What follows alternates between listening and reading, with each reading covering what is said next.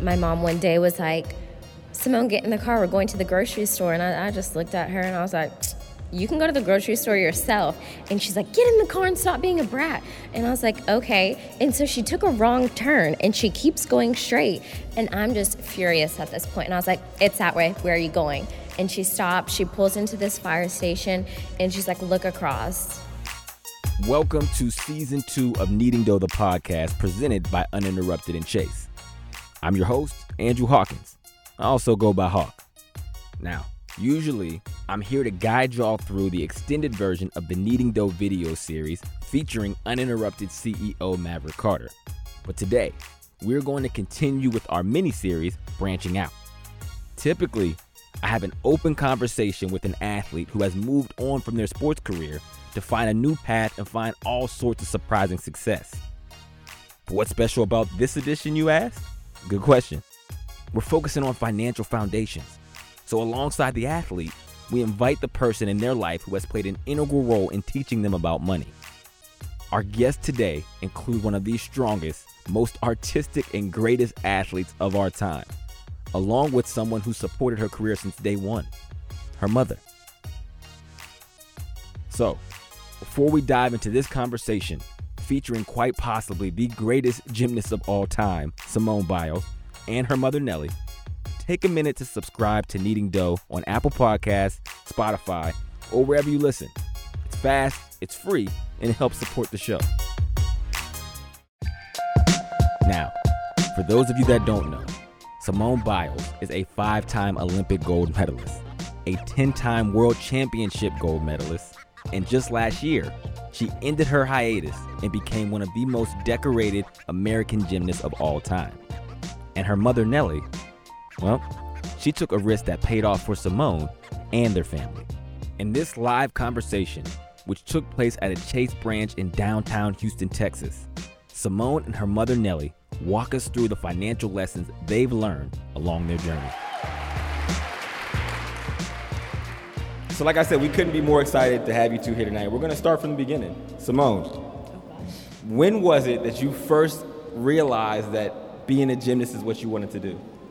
You know, I kind of stumbled upon it by accident. Um, it was a daycare field trip whenever I was six years old, and we were actually supposed to go to like the oil ranch here in Texas, and it ended up raining, so we just went down the street to this gym called Bannon's, and that's where it kind of started. And then my former coach, her mom was the one that spotted me um, out in the gym, and then they sent a letter home because I guess they saw the talent that I had, and uh, that's kind of how I started. So you were six years old, and they already seen how talented you could be in the Mm-hmm. sport. Yeah, I didn't see it, but they did. That's amazing. When I told my grandfather that I wanted to play professional football, within a week, he bought me a set of golf clubs and said, this, this is the honest to God story. He said, give it up because you won't last long. Oh, I wasn't very big. So for you, Nellie, when she said she wanted to be a gymnast, what was your reaction in that? Well, I remember the note coming home, and I thought that was the best thing ever because Simone really used to bounce on the furniture, jumped all over the place, really hyperactive child, and it was hard to decide what I wanted to do with Simone. Um, but when I got that note, um, because I didn't, I, I was not familiar with gymnastics at, at all. I never, I never uh, grew up with that sport. Um, so whenever um, the note came, it was a um, choosing between cheerleading or gymnastics, and I did ask her, and um, and she said she wanted to, to do the gymnastics, um, which was fine with me. I thought it was the best note I ever received because that was an opportunity for her to go to this place, this gym, and bounce around and be safe. Yeah, that's amazing. So did, were you aware of like the time commitment and the financial commitment that gymnastics was? No. Had I known that, maybe I'd have changed my mind. Um, I just know uh, I, I never had any idea because it was really trying to make sure that I coordinate someone taking her, picking her up um, uh, from the gym, and um, then there was the competitions later on, um, and then traveling with Simone to different states. Um, of course, there are competitions, also local competitions, but it's quite a bit, and gymnastics is not cheap. So that was quite a bit of money that we were spending on, on, on her um, attending this gym. Were those conversations that you had about it, like within the family or with Simone, about like the amount of money that was going into it and kind of the financial state of the family? I don't remember discussing it with her, but I certainly discussed it with her father um, because we had to make sure that um, that whatever we were because at the time. Um, I believe we had two of my sons in college at that time. So it was not just spending on Simone, but it was definitely um, spending on college expenses at that time also. Yeah. And see how we could make all that work. When I was younger, my first memory of money was I had my grandfather, and we didn't have money growing up. We had a, tons of kids living in a small mm-hmm. house, mm-hmm. right? And my grandfather, though, every time he seen me, he would give me a dollar. Mm-hmm. And the only way I could get another dollar was the next time he seen me, I had to have the dollar he previously gave me because he was trying to teach me to save my money and not go spend it. So for you, Simone, what was your earliest memory of money? Oh. Ooh. I feel like my earliest memory of money was whenever my aunts and uncles would send us birthday gifts or Christmas gifts, and every time we got it, it went to a bank account. So we had to give it to either my mom or my dad so that they could go put it in a bank account so that we could save it. And, and how old were you when you had that bank account, if you can remember? I know that's This is mm, 10, 12 years ago? About 10 or 12, somewhere Yeah. there. Yeah. Um, I remember them just, I mean, the money was in a drawer, so it wasn't doing anything. And I know from my experience growing up, my mother um, gave us those piggy banks. And those were not the ones that you could take the stuff from the bottom and open it. I mean, once it, once it went in there, it was It really was in there. difficult to Yeah. take, yeah, to take the money out. But I remember having that growing up as a child. So I thought, in fact, I thought I knew that definitely saving money um, for who knows for whatever it is. I mean, for us it was college, so you know, um, whatever she got. It would be something, whether it's books or something that she paid Yeah. for her college at some point. That was the intent, and so I opened a bank account. It was a little better. It's not a little. It's definitely better than a piggy bank that you don't have any interest Right. growing with that money. So um, instead of a piggy bank, I took them to the bank and opened an account, a savings account for her and her sister. So you're you're you're giving them reps and showing at an early age before maybe even Simone even realized of how important it is to put your money away, to budget, and when you get things not to spend it. What what was one thing that you wanted to make sure they learned about finances early on? Because you opened them a bank account says that you were mm-hmm. cognizant of that and you were very pointed in making sure that they were aware of what money meant.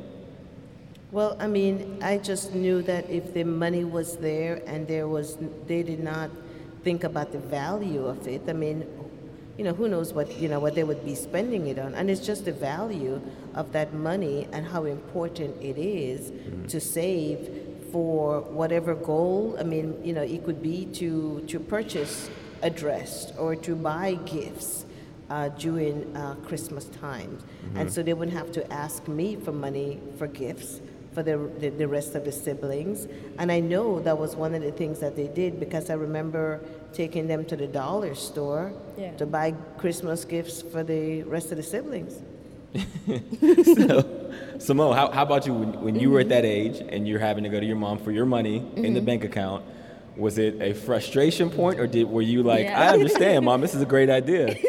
No, of course. At the time, you're a kid, and every you want everything to happen immediately. So I was really frustrated growing up because I always had to go ask them for money and ask my dad for money, and they would sometimes say no. So I was really frustrated because then I would be irritated that why did I give them that money? That's mine.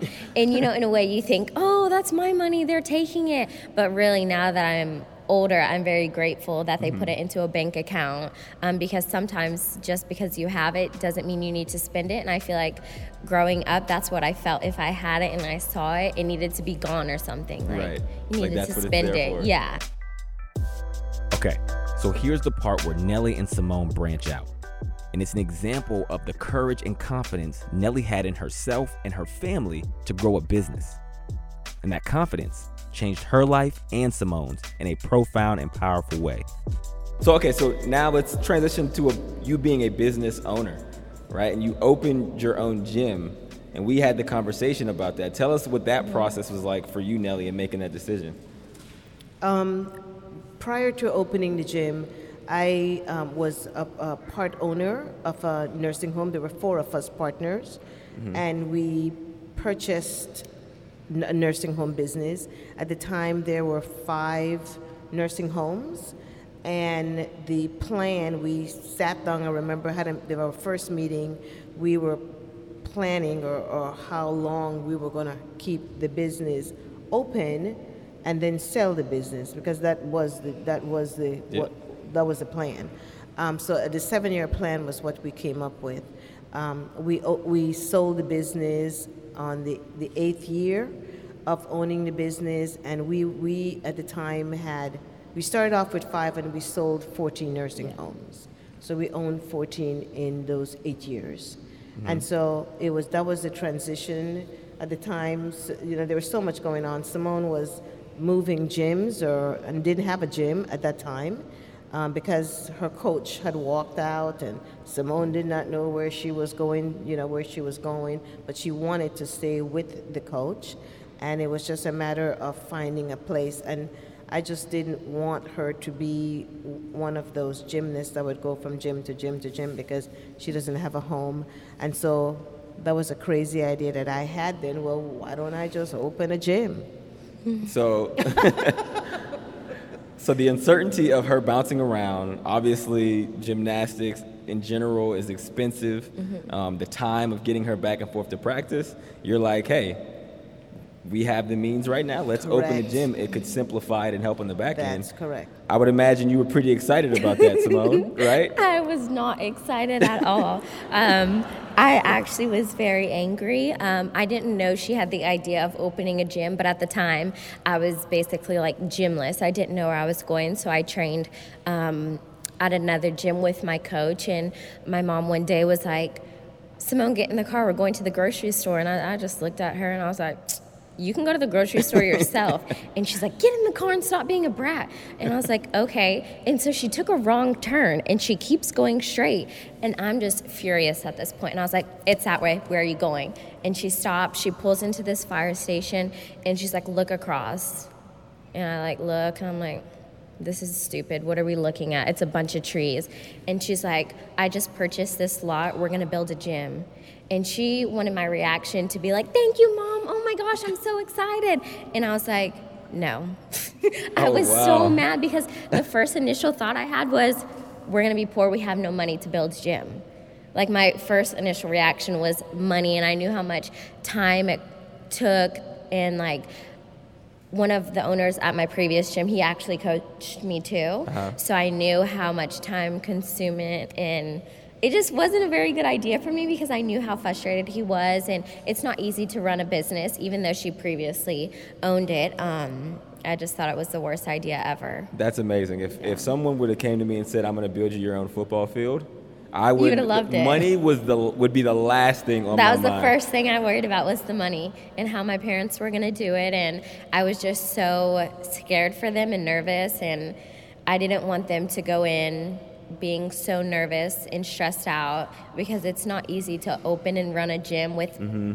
a thousand kids. Like it's just not easy. So that, that, that, that's rare though to have that sense of mind that early to be thinking mm-hmm. about financial stability even at the young age for something yes. that's benefiting you.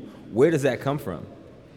I think just growing up um, before I was adopted, I think um, being in like foster homes and being with my biological mom, we didn't grow up having a lot of money. Um, out of my siblings, there's eight of us, but at the time there was only four of us, and I knew she really struggled with money issues. Mm. And being so young, two, three years old, I just already knew that I sensed that sometimes she would go to work and we would be at the house alone. And then um, growing up, I went to like my Uncle Danny's house and mm-hmm he didn't have the means of money either. And I remember we were getting breakfast one morning, and instead of milk, he put water, and I just thought it was the craziest thing ever. But you know, I think just growing up, I've just I don't know. I've been really concerned about it. Yeah, I guess once you experience that and you've been on that side, Yes. you are more cognizant of it, and even growing up, it's it's more of a reality for you. Yes. Nellie, how did you deal with her reaction and, and, and her fear of taking on a task like that? You and your husband, like, what kind of conversations did you have with her?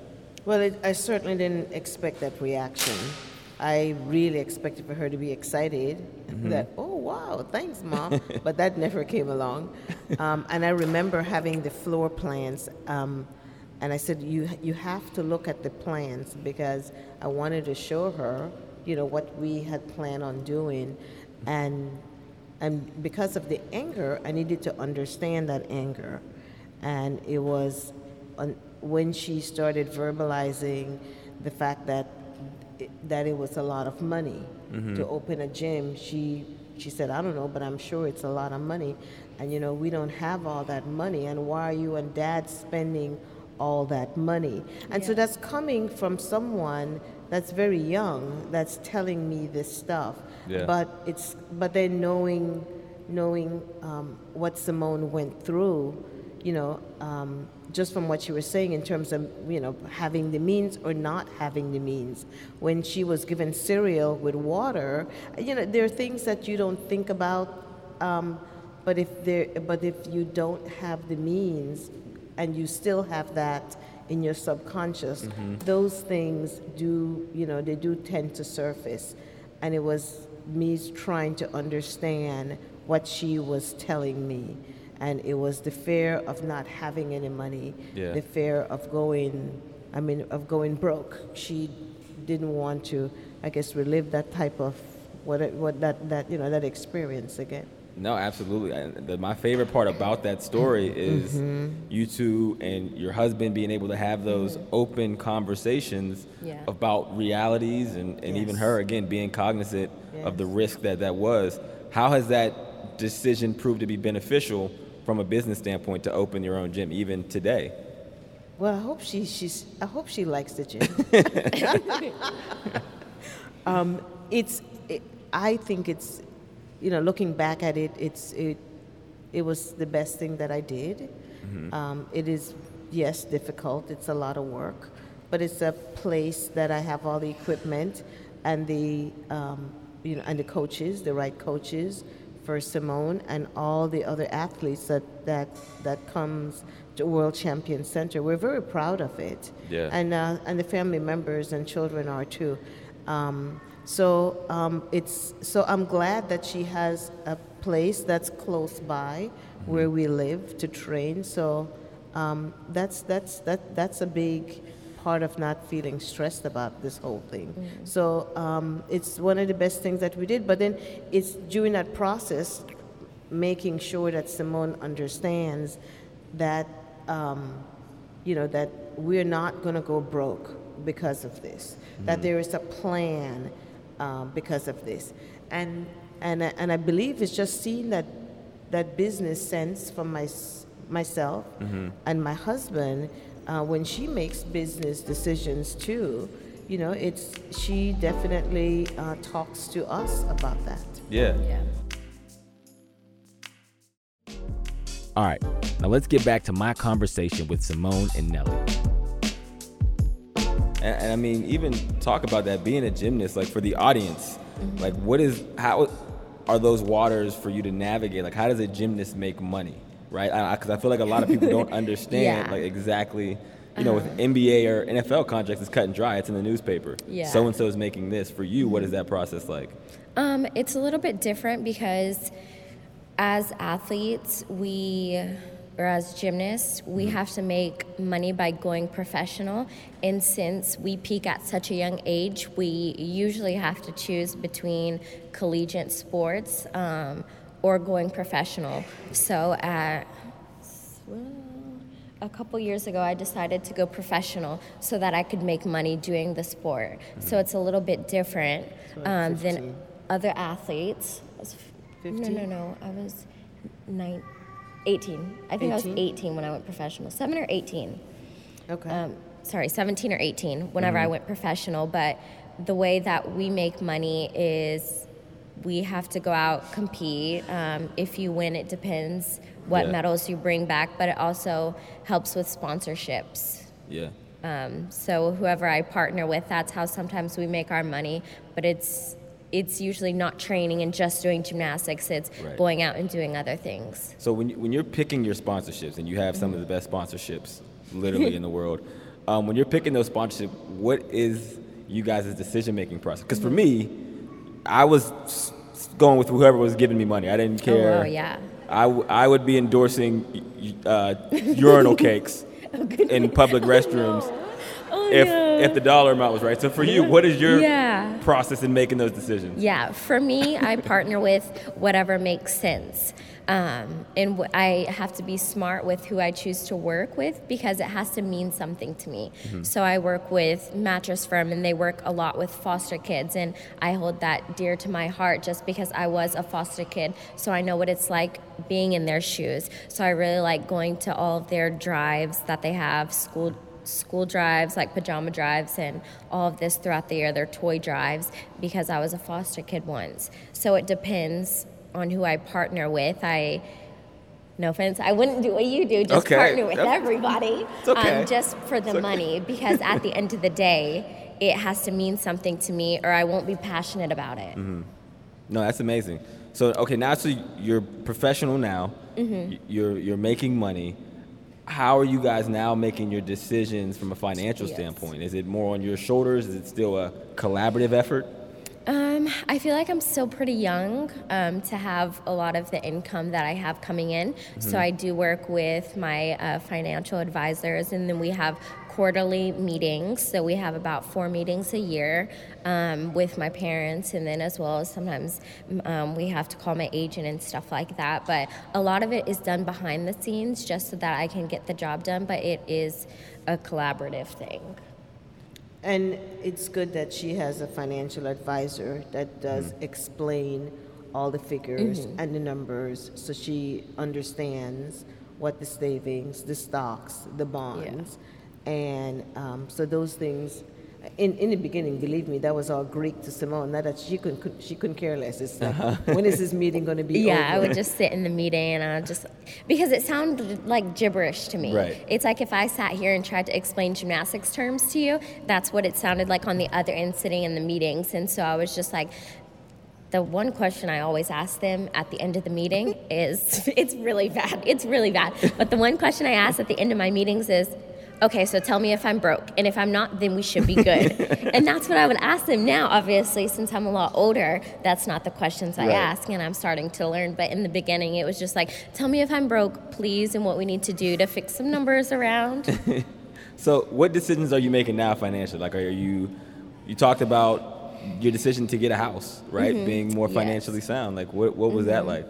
Um, it was really exciting. Um, so I had been in apartments before, and I felt like I needed my own space just for me. And I also have a dog, so I wanted her to have a yard. Um, so I text one of my bankers, and I asked her, "I think I want a house. Can I do this? Is it in my means?" And she said, "Send me a couple that you're looking at." And so I sent her with the pricing, and she was actually really shocked at how well I was, and I didn't go too over the top or crazy. Um, so we just sat with my bankers, and she actually came to visit one of them. But I always took my mom, um, and then my brother always comes with me sometimes to make those type of decisions to Right. see what it's like. So, Well, I love that. That's a that's my favorite part about even Mm-hmm. your process and decision making now financially is that Yes. you always include your mother. Now, when you talk about the story when you were opening Mm-hmm. the gym, and you and your husband having those conversations when she's young, and on this side of it, even though now she's the boss, right, and Mm-hmm. she's the one you know bringing her money in and making her own decisions, she still always includes you um, in those decision making process, and that's a kudos to you think in, so. your philosophy. How does that make you feel? Well, it makes me feel it really. It's a good feeling simply because, um, as a mother, you would want your children to talk to you and consult with you, um, whether they take your advice or not. Um, not all advice Simone takes, unfortunately, but um, but at least you know when she was looking around, because I know the condos were things she was looking at too, and then it was just looking at different you know, different properties, and then making a decision on which property she thinks would best suit her. Um, I did, you know, we all went um, house shopping and and uh, condo shopping until we found something. Pretty much she did because when she walked in, she said, "This is what I wanted," and it, it, it, it was it was a, a house, you know, a real nice house that suits her. Yeah, It was sound Uh-huh. decisions. Yeah, I mean that's Yes. that's the great part about again, the way you've nurtured her and showed her like been transparent about money. Yes. Even the question where you said it's, it was a bad question, it's not. Yeah. Like it's like that's where your mind is. That's a good place Yeah. to start. That this is what I'm trying to prevent early Mm-hmm. on, and with that always in the back of your mind, no matter how much income you bring in, Yes. it it helps you be cognizant of all the decisions Mm-hmm. you make. And you not coming with a forty million dollar home for your first Yes. home is a is a testament to that. So after the 2016 Olympics, you became a household name, and life changed for you. How did it change for you from your perspective on a day-to-day basis and financially? On a day to day basis, I feel like it changed tremendously. Um, everywhere I went, people knew who I was, and it kind of got crazy because I wasn't used to that before. And for me, it's it's weird for me walking around because everybody knows who I am, but I don't know everybody. So that Right. part scared me a little bit. But from a financial point, it was a little bit difficult because we also went on tour. Um, so we toured 36 cities and we had 38 shows. So that kind of got crazy. Um, and then working with a lot of my sponsors. So financially, it was a little bit different. Um, but it wasn't too crazy just because I have a really good team to control everything so that I don't have to worry about it, so that I can just worry about what I'm supposed to do, where I'm supposed to be, and how it's supposed to be done, basically. Because the tour, she also had commitments with her sponsors. Yeah. She would have to leave the tour and do, do whatever she needed to do for her sponsors and then get back on the tour. So, you- sponsors is a good segue to my next question. You displayed a goat leotard, which I loved, and I need one of those. That's number one. I need Yes. to have my own. Um, and that's one of your sponsors that you designed. Where did that idea come from for you? Oh goodness. Um, so that came about. So did I compete last month? I competed this month. I competed last month. Sorry, I get a little lost sometimes.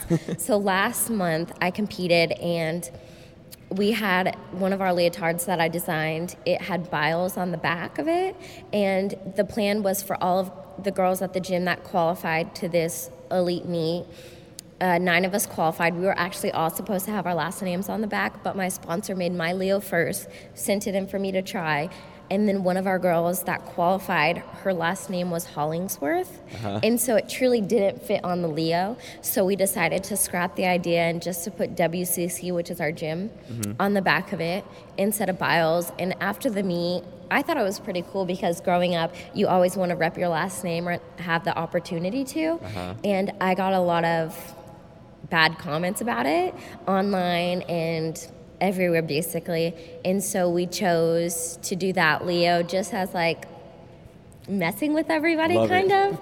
Um, because I didn't think it was fair that everybody can take jabs at me online, but I can't do a playful jab back. And so that's how we came up with the Leo design. And then we designed that, and then I wore it.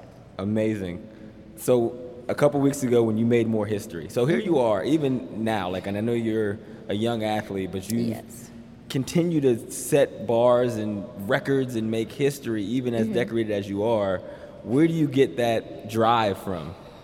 Um, I'm so very passionate about what I do and the sport that I'm in, and I love it, and I have the desire for it. And growing up, I would have never thought in a million years I would be here and say all of the accolades that I have, but it's kind of crazy. Um, but I love what I do, and I love to go out there and compete. And um, I don't necessarily think whenever I do some of the skills or the routines I put together, I'm going to do this to break a record because, to be completely honest, I don't know that I've broken a record or know about a record till I'm done and they tell me. I just go into it doing what I love. That's amazing. So now I'm going to ask for advice that you guys can give some of uh, the counterparts that are looking to you as a model for a parent and a child's relationship and conversations about money. For you, Simone, what is one thing that you could tell your younger self if you could about money that you wish you knew then that you now know now? Oh goodness. I don't know. I feel like I've always been pretty good with money, but Yeah. I feel like my parents have always told me growing up spend money wisely Mm-hmm. um, in something that will be worthwhile spending, basically. Yes. So my rule of thumb, whenever I got to the NFL, Mm-hmm. and I'm like, man, I actually have money now, and it was a crazy. I actually Yeah. didn't have that much money, but I thought I was the richest person in the world. so the process I would tell myself was, if I wanted to buy something, I would then make myself wait three weeks, Oh yeah. and then if I still felt that way, yes. then I would give it another two weeks, and Mm-hmm. then after two weeks, and then by the end of it, I would never buy anything because I never really wanted it. So, So that was, was a good inner process Yeah. for me. For you, Nellie, for parents that are wondering what kind of conversations they should be having with their children um, about money, what advice would you give them? I think that's an individual question, but I know with me, um, you, growing up, for example, I never gave money because of chores, because I figured we're all living in this house and we're all getting the job done. So I never gave money because they completed their chores. That was just something you you needed to do in the house to live as part of the family. So um, I gave money though um, for the children, for all four children, uh, for grades. So if they brought so many A's, I pay X amount for A's, I pay X amount for B's, and then you get nothing after that. Yeah. So it was A's and B's that I paid for. Yeah. Um, and so, and, and those were the things that I did with all four children. And now that they're getting older, I think it's just a matter of me discussing um, what I'm doing in terms of business. I think it's important for the children to know, you know, what your job is like. I mean, you know, and, and, and there's so many aspects of what you're doing as a job that you need to discuss with your, you know, with, with, with the children growing up. Mm-hmm. From, I mean, from young, when I was in a nursing home, I, I dragged them all because they needed to see and know where I work. And they need to participate with the with the residents too. So mm-hmm. it's them seeing what I do as my job and how well I love what I'm doing. Mm-hmm. It's the same thing. As they choose a job, I keep telling them, you know, find something that you like and just do do the best in that. When I mean, her job right now is her gymnastics. Yep. So I, I always tell Simone to be the best Simone because when you go out there, that's what you need to do. Yeah. It's your job, and she needs to do mm-hmm. the do the best. Yeah, and, and she she learns that from you. She learns that from her parents. For me, like my father, just watching him get up every day at 6 a.m. and go to work, it taught me that there's a process to getting what Correct. you want. And you have to work the- for what you want. You have to work for Indeed. and without having to say it, without having Correct. to say from you certain things about working or certain things Mm-hmm. about money. She's just picked that up because it's a part of her life. It's a part of Correct. her second nature. So that's really awesome. Um, Simone, you are teaching a master's class on gymnastics. yes. Tell me how that came about and what you're looking to accomplish with that. Yes, so for me, my master class will be teaching all of the fundamentals from the basics to skills um, and some of the drills as well. So I think that's super exciting and it's for all ages. I didn't want, for all ages and levels, I didn't want anybody to look at the master class and be like, oh, it's Simone Biles, I'll never be able to do it. But it's for all, it's for begi- beginner, intermediate, and advanced, all the way to what I'm doing. Um, so I'm not saying it's going to happen overnight, but I feel like if you take the classes, you'll get some of the means. And I also talk about some of the fear built into the sport and some of the skills, um, some of the tricks that I use, um, my getting ready for competition. Um, so all of that is kind of included in all of the lessons that we have. Uh, come up with, and I think it's really exciting. But I hope all kids and everyone of all ages can join the master class. I mean, to learn gymnastics from the GOAT is incredible in and of itself. Yeah. So for me, I, I- if I wanted to teach a master class, how do I get? I don't want to endorse urinal cakes anymore, Simone. Yeah. I, what is the process for Yeah. having a ma- your very own master class? Um, it was You can tell me that I, Yeah, I'm yeah. not I'm not that great at anything to get a master's class. no, no, no. My feelings won't be um, hurt. Well, they came to me with the idea, and at first, I was like, "Sure, I'll teach a, ma- a master class um, for floor or vault because Mm-hmm. that's what I known for and I specialize in, but they actually told me, no, you're an all around gymnast. We're going to do vault, bars, beam, and floor.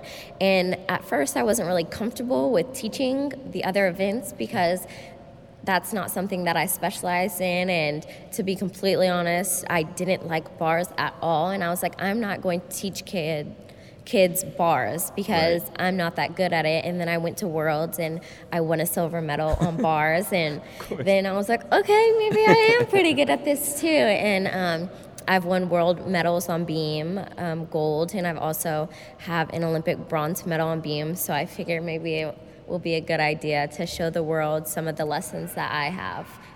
When, when you're all said and done with, with gymnastics, Mm-hmm. is coaching something you can see yourself doing, or is there something else that you would like to do beyond Um, your sport? I'm not sure about coaching. Yeah. Um, I feel like the masterclass is a good start for me, and then it. we'll see where that goes.